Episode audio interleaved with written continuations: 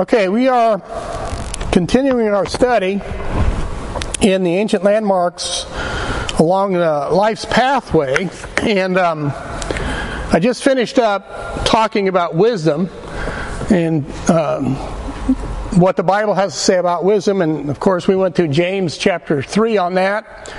Uh, the seven pillars of wisdom in uh, Wisdom's House, and I believe you can find that in James's epistle. And I mentioned that there were three key words in the book of Proverbs. One of those was wisdom. The second one is knowledge. Can anybody think of the third one? Start, starts with a U. Understanding. Understanding. Uh, I'm sorry if I didn't hear you. So, wisdom, knowledge, and understanding. So, we're looking at these three key words. And we're going to look at knowledge uh, this morning. And um, there's a lot there. You know, I could spend uh, several weeks just on this topic alone. But uh, I want to, I don't want to, I want to get moving. I want to get going because I don't want to turn this into a four year study. Okay, but anyway, so we're going to get moving. But I want to, I want to talk a little bit about knowledge. Now, if you um, are like me, uh, if you go through a book, like for instance Proverbs, and you come across a key word, uh, I count them out. How many times does this word show up in this particular book? And 42 times you're going to find the word knowledge uh, in the book of Proverbs. If you sit there and you count them all out, 42 times knowledge is mentioned. So what does that tell you?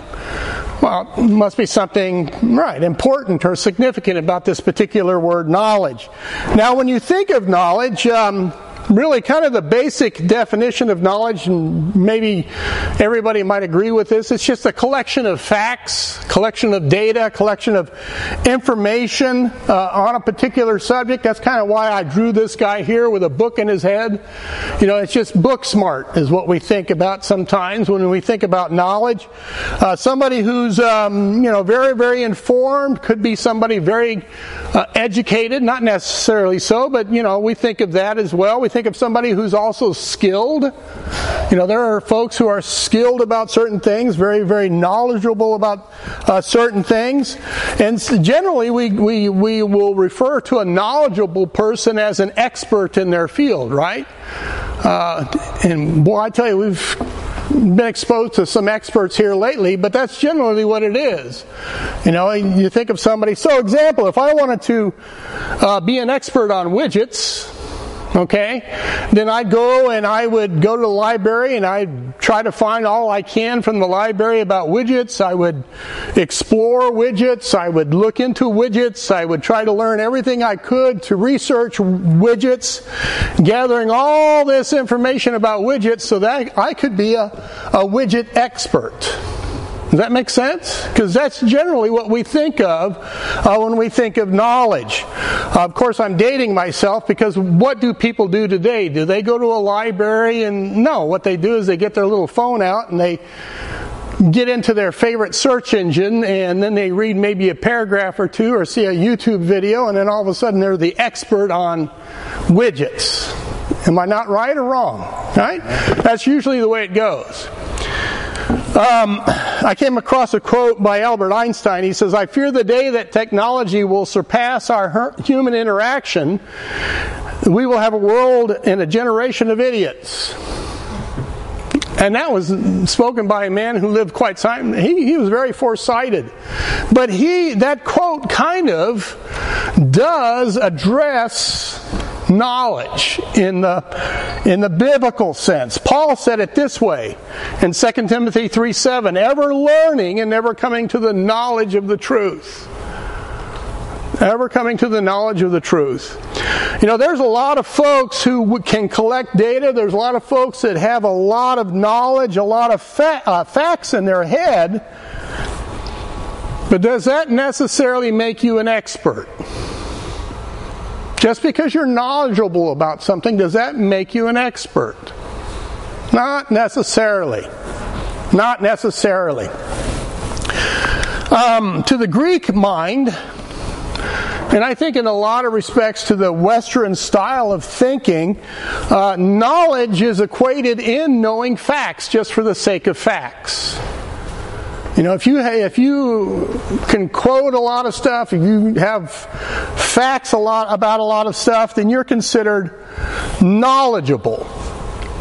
But does that knowledge do anything for one's character? Does it do anything for one's attitude? Does it do anything for one's behavior toward others? So, can we say that that's really knowledge?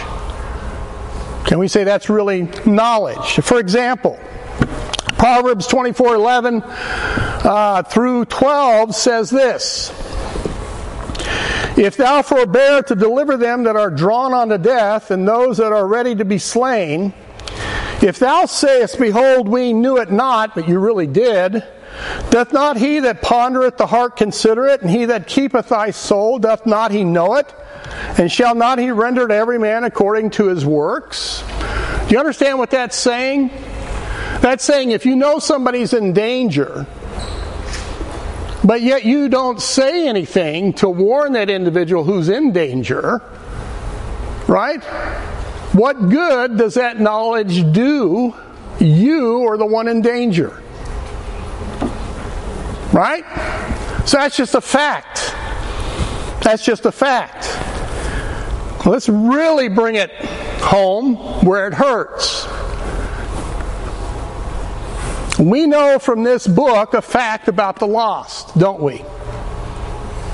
We know, according to what this book teaches us, that the lost will go where when they die.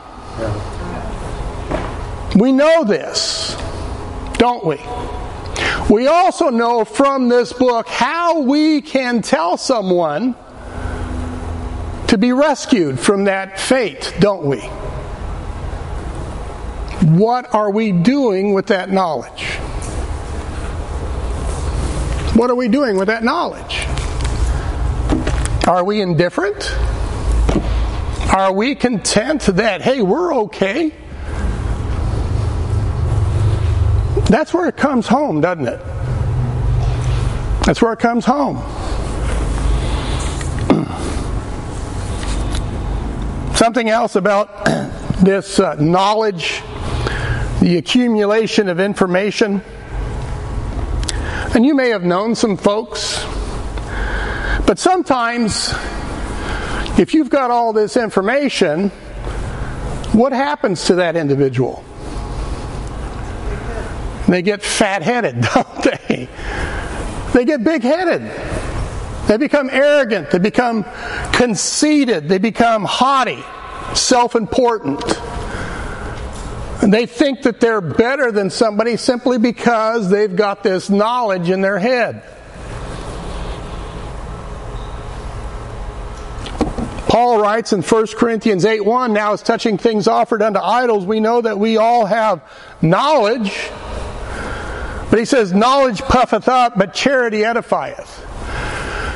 I've worked with some very intelligent people in my time. Very intelligent people.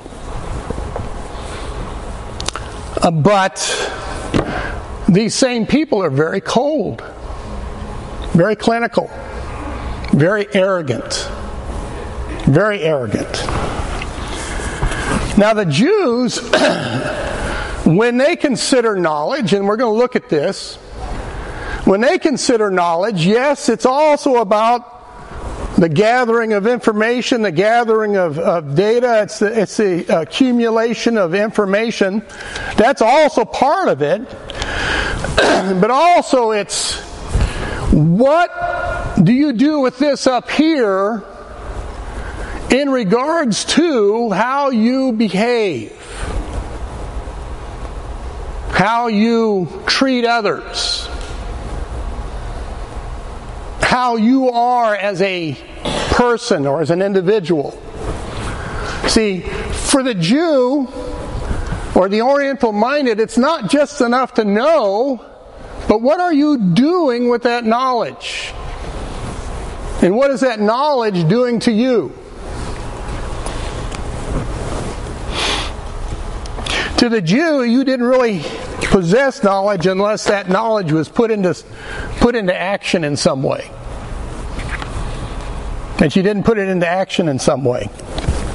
Now, going back, well, in fact, go ahead and turn to 1 Corinthians 8. I'm going to be there for a little bit. See, Paul's dealing with an issue in the church in Corinth. And this kind of deals with what the Jews say about knowledge, about knowing something.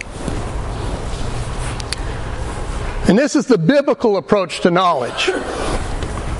In 1 Corinthians chapter 8, um, starting in verse 1, we'll just start at the very beginning.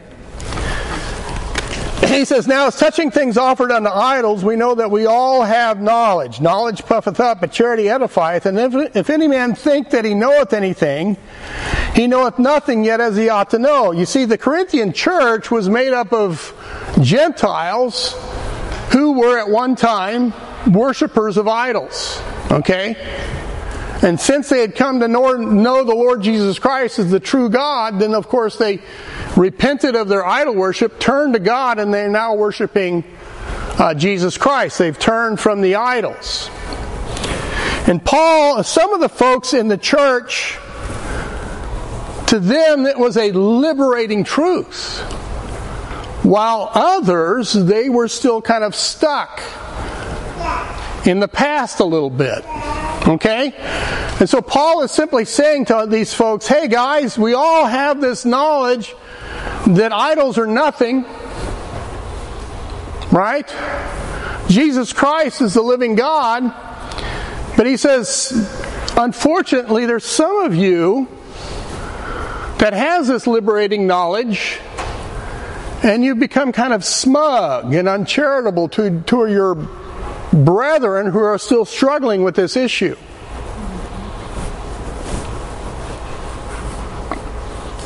It says here in 1 Corinthians 8 3, he says, But if any man love God, the same is known of him. He's saying, guys, if you know Jesus Christ as your Savior, instead of being smug, you should be loving. You should be loving. He was saying that these individuals that truly understood the liberty that, that they have in Christ, they should be charitable to those who are still struggling with these issues of the past. He says in verse 4, he says, As concerning therefore the eating of those things that are offered in sacrifice unto idols, we know that an idol is nothing in the world and there is none other God but one.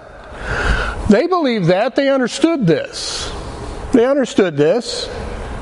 These folks had turned from the false gods, the idols, they turned to the living God. They discovered the liberty from the from this truth that they have in Jesus Christ. So they were enjoying this liberty that they had in Christ. But there were still some that were struggling with some issues of their past life. In verse 7, he says, Howbeit there is not in every man that knowledge. For some with conscience of the idol unto this hour eat it as a thing offered unto an idol, and their conscience being weak is defiled. That's like, for instance, let's say um, a, a man or a woman was an alcoholic. They were saved, they got saved. They know they're saved, but they're still dealing with their alcoholism. Right? And if they see another believer enjoying a, a glass of wine, you see how that reacts to their conscience. And in their conscience, they're struggling with this bondage that they're under. They see this other believer exercising this liberty that they believe they're allowed to, to exercise. What's that going to do with the individual that's struggling with this alcoholism? You, you see where I'm coming from? And that's true almost in anything. It doesn't have to be alcohol, it could be almost anything. We had friends of ours who struggled with a television in the home. And whenever they would come to visit us, we never turned the television set on because we didn't want to affect their conscience about the television. It's because the, the, the man of the house had issues with, how do I put it politely? some of the commercials on television, you know how it's geared. So he had issues with that. That's why they had nothing to do with television. All right? So, you, so what do you do with that knowledge? What do you do that? And that's what Paul is, is saying here. Guys, you know that your brethren are weak in the conscience about this thing. You know this. What are you doing with this knowledge? What are you doing with this knowledge? So that's what Paul's addressing in verse 8. He says, But meat commendeth us not to God, for neither if we eat are we the better, neither if we eat not are we the worse. See, that's what these guys were doing. They were, you know, judging their work, uh, brethren with a weaker conscience, and they were thinking, you know, I'm more spiritual than so and so. I'm, I'm more advanced in my walk than so and so. Is that a charitable way to think? But take heed, lest by any means this liberty of yours becomes a stumbling block to them that are weak. Now I'm going to get on a little soapbox. Now we've got good Christian friends on Facebook that for some reason have no qualms about showing a beer bottle on their table. Now, how does that come across to those with a weak conscience? You see where I'm getting at? All right, I'm off the soapbox. I'm not going to get on it too much. For if any man see thee which hast knowledge sit at meat in an idol's temple, shall not the conscience of him which is weak be emboldened to eat those things which are offered to idols? And through thy knowledge shall the weak brother perish for whom Christ died? But when ye sin so against the brethren and wound their weak conscience, you sin against Christ. That's pretty easy to understand, isn't it? Just because you've got knowledge and just because you've got liberty, does that mean you can flaunt that knowledge and flaunt that liberty and take, and take no regard to how your behavior is affecting your brother or sister who may be struggling or wrestling or hasn't quite got victory over this issue? Kind of hits close to home, doesn't it? This kind of knowledge. The correct application is to show charity to those, to help them grow in grace, to help them realize the liberty they have in Christ. You know, not by rubbing it in their face, but by helping him. This is why Paul says in verse 13, Wherefore, if meat make my brother to offend, he says, I will eat no flesh while the world standeth, lest I make my brother to offend. You see what Paul is doing here with that knowledge? He is depriving himself, if you will, for the sake of his brother. See, in the mind of the Oriental, that's true knowledge. That's true knowledge. Taking that knowledge that you have, not so much for your own sake, but you use that knowledge for the sake of others.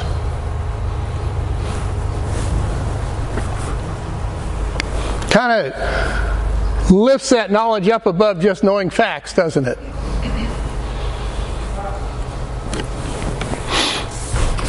Jesus said in John 7 16, He said, My doctrine is not mine, but his that sent me. He says, If any man will do his will, he shall know of the doctrine, whether it be of God or whether I speak of myself. He says, he says here, if any man will do his will, he shall know of the doctrine. What are we always preaching in this church? Yeah, know your Bible, but what else? Live it. Live it. You really want to get your teeth into a doctrine? You live it. You live it. You put it into practice. What is it Brian always said? You make it a part of your spiritual DNA. Right? You live it. You put it into practice. You know, a lot of people know a lot about the Bible. They can quote it, they can tell you where to find it, they can take those doctrines and they can split hairs about it. But when it comes to actually putting into practice, they still have a lot to learn. I do. I do. You know, there's a lot about this book that I'll probably never live up to. but I try. I try. Something else that this knowledge should have an effect on a person. 1 Peter 1.22 it says, Seeing ye have purified your souls and obeying the truth through the Spirit on unfeigned love of the brethren, see that you love one another with a pure, pure heart fervently. Something else about this knowledge as far as the Word of God is concerned, it's to have a purifying effect in our life. Um, the washing of the water. Have you have you heard that? Yeah, it's supposed to let me tell you something, guys. We walk in a cruddy, dirty world. And I'm not just talking about the dust on your, on your pants. I'm talking about the filth in your brain that this world is always trying to pump in there. You know, we need that word to get in there and wash it out. And I'll tell you something else. I don't know about you guys, but I got a lot of baggage upstairs. You know, things that I carry around from my past and I need that renewing of my mind. I need for the Word of God to put all of that baggage in perspective in the light of my salvation. Does that make sense?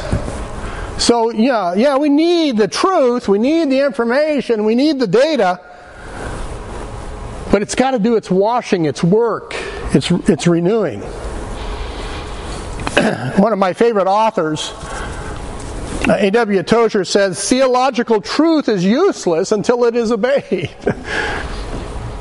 you know, a lot of people know a lot of theological truth. Uh, years back, we went to a, a big Bible college here in Kansas City. I'm not going to name the name. And there are a lot of folks running around with big armfuls of books and stuff. Talk about some of the most unfriendliest people you ever wanted to meet. They may have had all this theo- theological knowledge, but my goodness, not a friendly group of people. Tozer goes on, he says, the purpose behind all doctrine is to secure moral action. you walk the talk and talk the walk.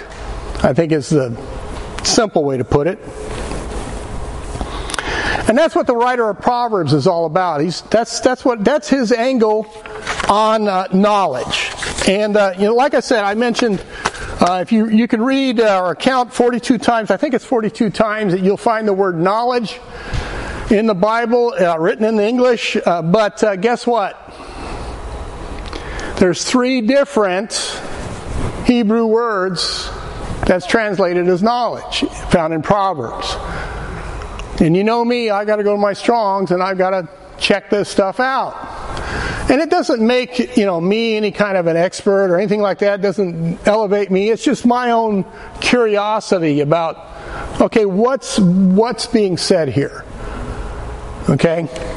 So, so let's do a little word study. I'll, I'll, I'll, I'll let you in on my word study. Okay? The, the most common word used in, in Proverbs is the Hebrew word da'ath, I think. And it talks about knowledge. It talks about gaining information. That's what it talk. That's that's what it is. So it deals with the data, the facts, the information, all that kind of stuff. That's that's so that that's we can understand that. We can understand that. But here's, this, here's the little twist on this particular gathering of facts and data. and this is where it hurts. With the gathering of this information, there's also associated with it personal responsibility. personal responsibility with what you know. That hurts. That kind of hurts. For example, Proverbs 22, 12 23 says, a prudent man, someone who's wise, somebody who's practical, a prudent man concealeth knowledge, but the heart of fools proclaimeth foolishness. So here, this prudent man, he's got knowledge, and he's exercising personal responsibility about this knowledge. And what he's doing is he's concealing this knowledge. He's keeping his cards close to the chest. Where on the other hand, you've got this fool who is just proclaiming what he knows. Well, let's put this into some sort of day to day thing. Let's say you know something about something or someone. And you know that if this knowledge gets out, it's going to cause a lot of unnecessary drama, perhaps even hurt relationships. And maybe you don't know all that's going on. So, what do you do with that knowledge? Do you keep it until you find out a little bit more? Do you keep it trying to protect perhaps innocent parties? Or are you like the fool and you just can't wait to tell everybody what you know, irregardless of the drama, irregardless of the, of the disaster you create, irregardless of the, of the damage you do to relationships? See what I'm saying? So, what this is telling me is that sometimes, because you know something, it might be prudent to hang on to that knowledge. Hang on to that knowledge. Here's a very good example in the Bible about that. there was a tree in the garden called the tree of what? The knowledge of good and evil. Okay? Now God told Adam, "Hey, you can have you can eat of any tree in the garden in the garden except for that one. You you don't eat of that tree." And he goes on and even tells Adam, he says, um, uh, "The day that you eat it, you're going to die." That's pretty clear. All right, that's some pretty clear knowledge about this this tree. what happened? Well, what happened was is Adam and Eve circumvented God's way to knowledge, which by the way, what does this say? The fear of the Lord is the beginning of knowledge. That should be a clue to you about knowledge. So they circumvented God's way to knowledge, which was being in fellowship with Him. Because remember, God and Adam communed in the garden together. That, that's a pretty good gig, isn't it? I mean, if you wanted to find out about something, you've got the Creator right there to tell you. But they circumvented that. They went ahead and they ate of that tree, and that's why we're in the mess that we're in. Okay, here comes the knowledge and the personal responsibility. Guess who else in the garden knew about that tree? The serpent. Guess who else knew all about circumventing God's authority and the consequences? The serpent. But what did he do with that knowledge? He deceived Eve, didn't he? He is held personally responsible for that. You see where I'm going? So be careful what you know. Be careful with it. Be careful with it. This knowledge also talks about being cunning. Um, in uh, First um, Kings seven, 13 through 14, it says, And King Solomon sent and fetched Hiram out of Tyre.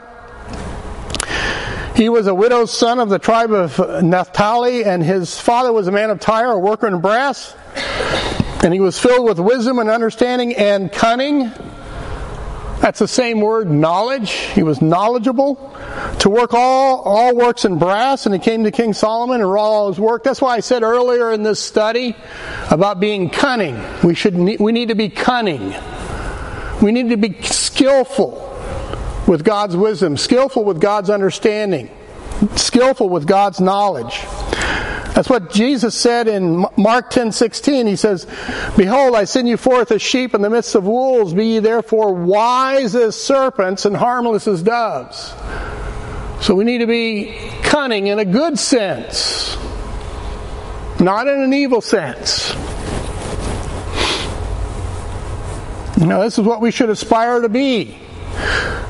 Paul writes to Timothy in 2 Timothy 2.15, Study to show thyself approved unto God, a workman, like Hiram, cunning, skilled with the knowledge gained from Word of God.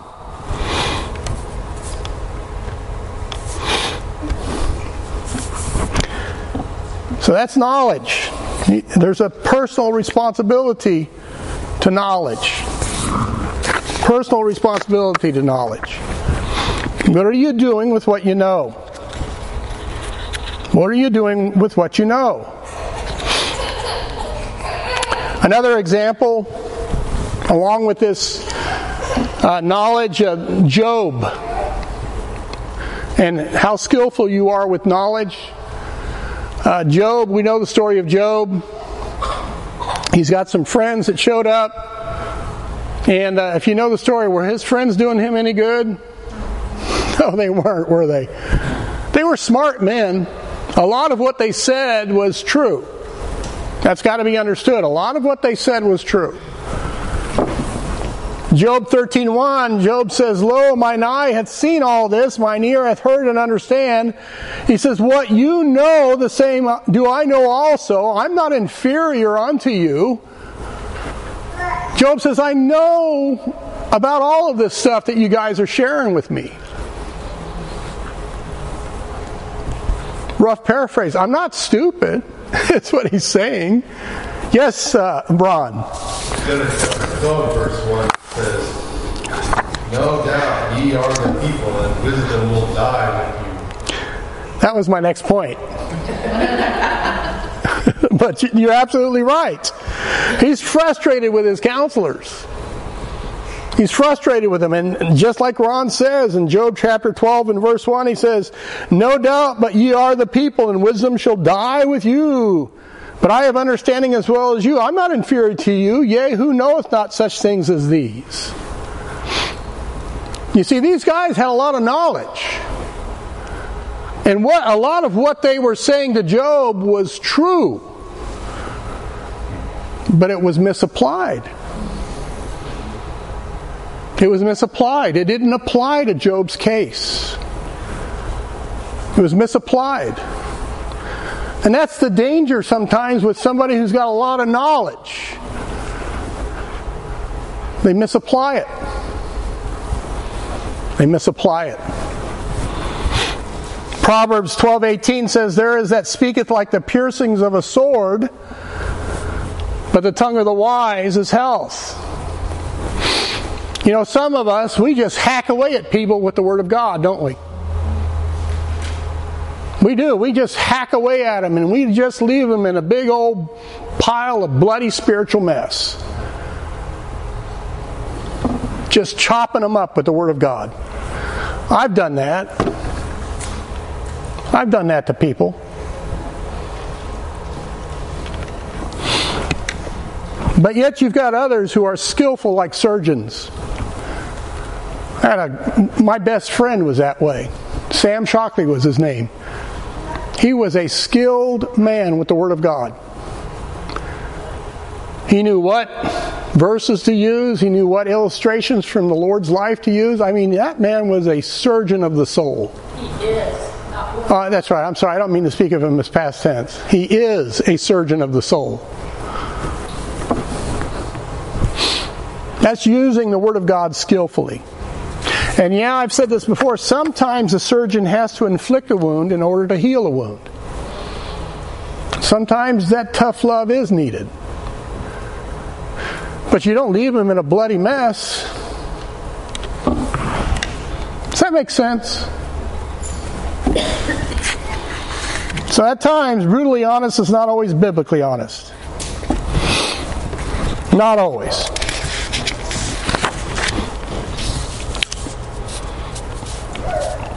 The second word used in Proverbs is the word binah.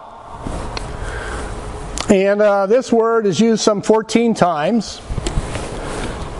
And, uh, but, 12 times it's translated as understanding translated as understanding. So, what we're seeing here with this word used by the writer of Proverbs as far as knowledge is concerned, that deals a little bit more with the practicality of it, just like what I was just talking about. A little bit more of the, the practicality of it, but in the sense of um,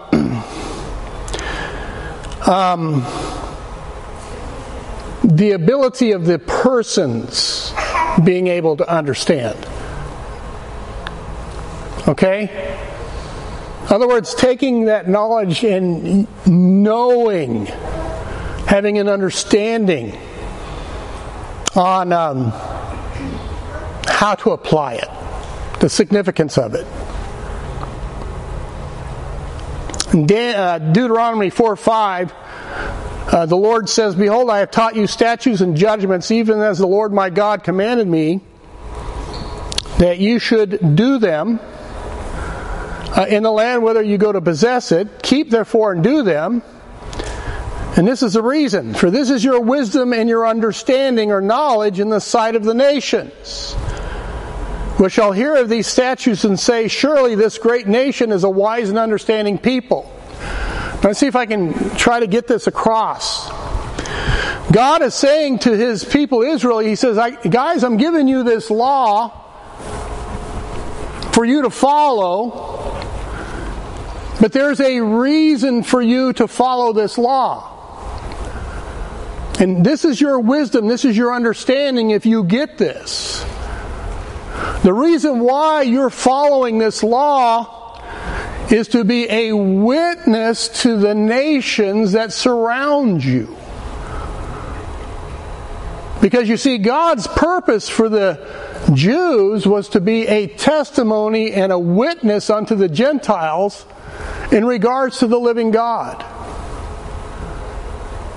And by their observance of the law, they were to be a testimony to the Gentile nations so that the Gentile nations would turn from their idols and turn to the living God. Does that make sense? But they failed in that, didn't they? Because what they did was, instead of using the law as, as a testimony to the Gentiles, they used the law to close off the Gentiles. And don't you think for a minute, minute that Christians don't do the very same thing. Because they do. See, the gospel is for us to get out there and reach the lost.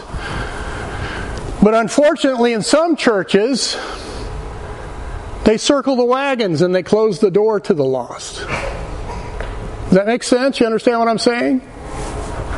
That's not the intention of the gospel. That's not the intention of the law. Now, I did reach out to some, Queen of Sheba. Nebuchadnezzar, uh, the general's name, who was healed of his leprosy. Uh, Naaman, is that his name? Did I get that right? Yeah, he wanted to, he wanted to bring us he wanted to bring sacks of earth from Israel, so that's what he was going to worship the one true God on.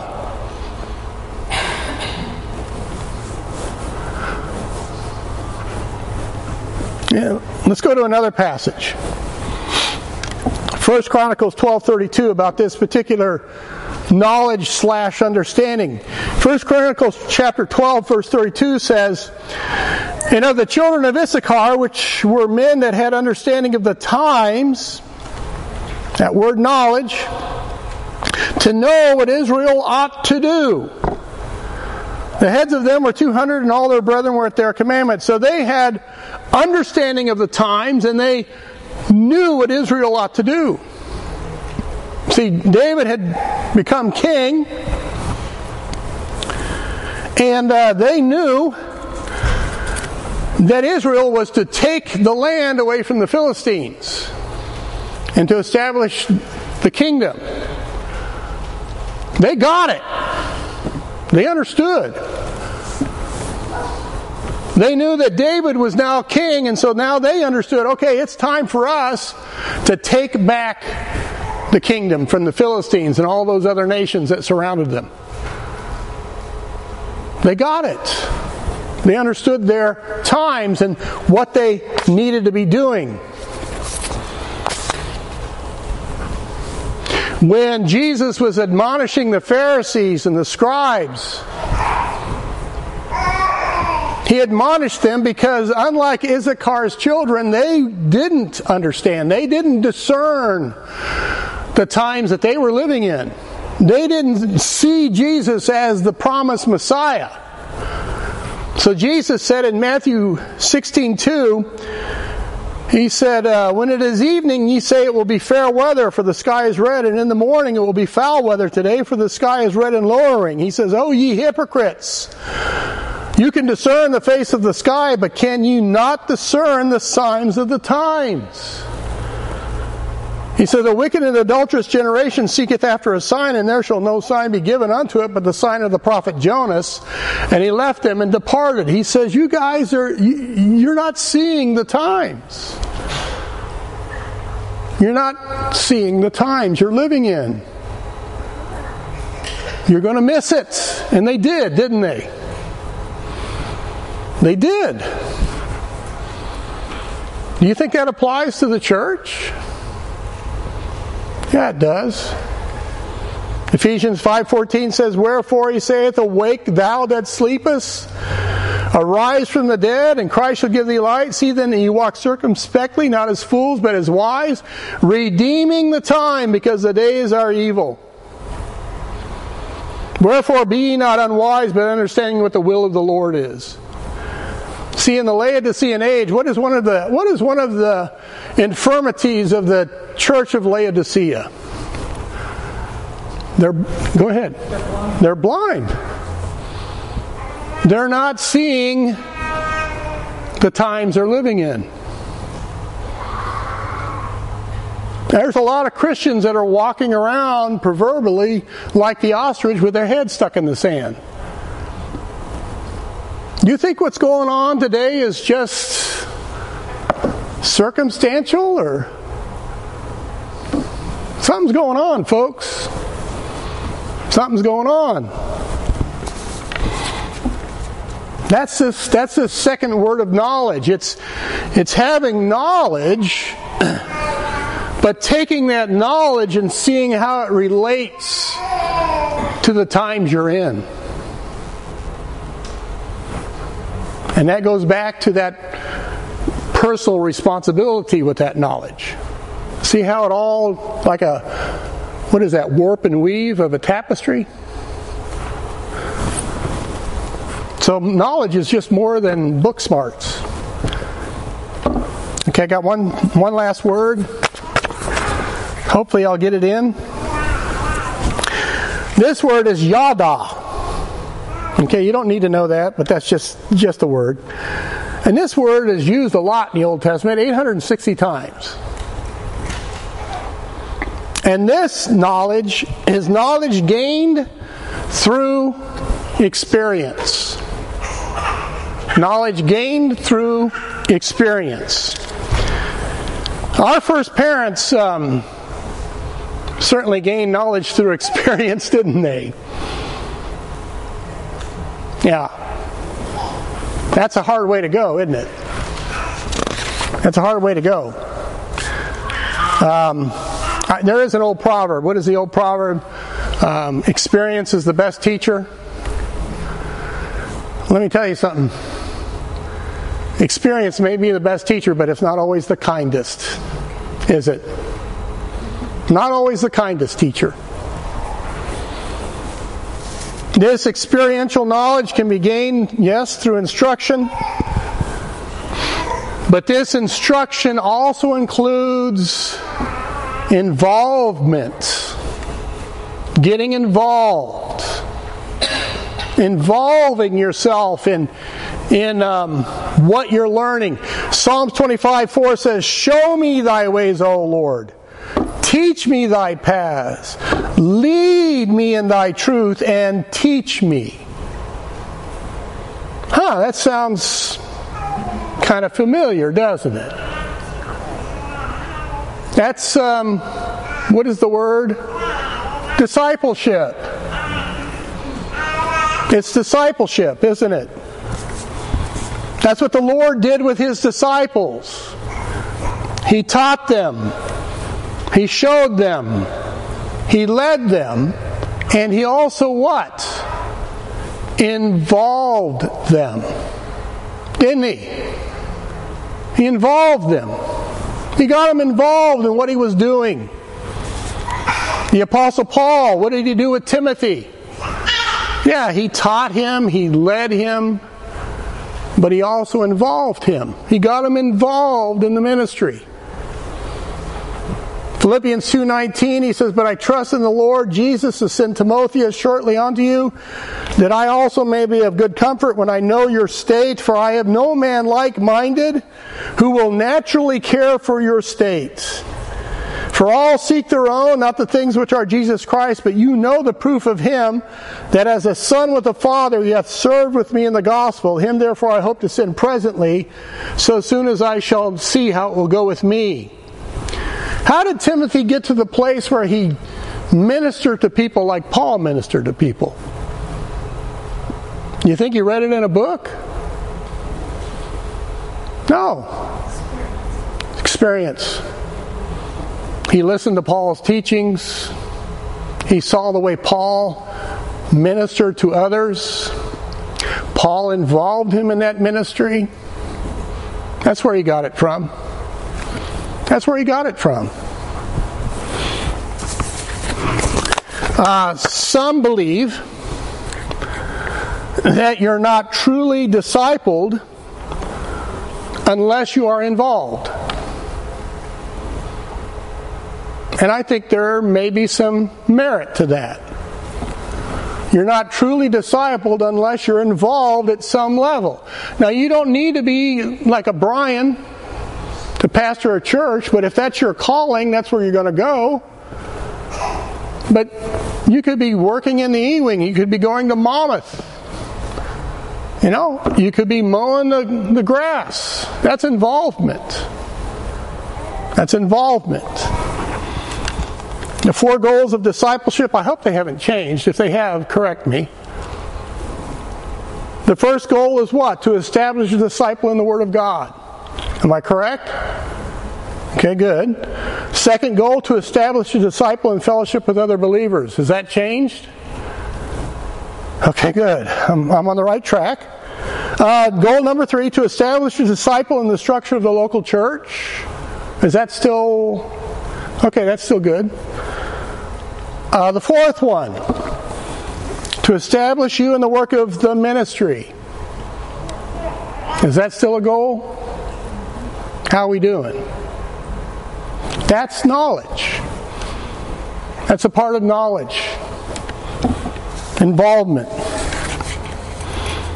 And you can see in these four goals the, the three words of knowledge that I've been talking about here, too. One, personal responsibility with what you know. What are you doing with what you know? Two, with what you know, how's that affecting your perspective on what's going on? And then three, are you involved with this knowledge? Are you involved with this knowledge? So you can see that biblically, knowledge is more than just filling your head with facts, isn't it? Yeah, we, we need to do that. But it doesn't stop there. It doesn't stop there. Ecclesiastes 1:17 says, "I gave my heart to know wisdom." He got involved. He got involved. Psalms 38 or 34 8. Oh, taste and see that the Lord is good. Oh, taste and see. That's involvement. That's involvement.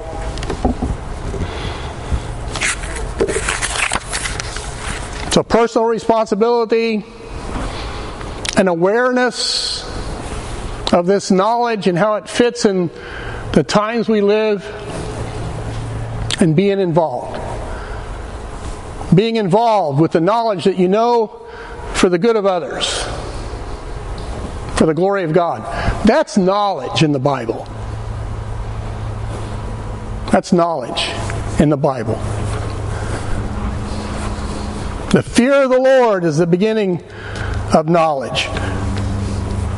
That's the last thing. Remember what I said about our first parents circumventing knowledge? The way that God wants us to, to know? You know what the best way is to learn knowledge of this sort? To have a relationship with Him. That's where it starts. How's your relationship with the Lord Jesus Christ? How's your relationship with the Lord Jesus Christ? I guarantee you, if your relationship with the Lord Jesus Christ is not good, then this will not take place. It starts with a relationship. It starts with a relationship. It's like what Tozer said theological knowledge is, is, is, is to be lived out to its moral conclusion. It kind of reminds me of what Brian's preaching about. If we walk in the light as he is in the light, then we'll have fellowship with him.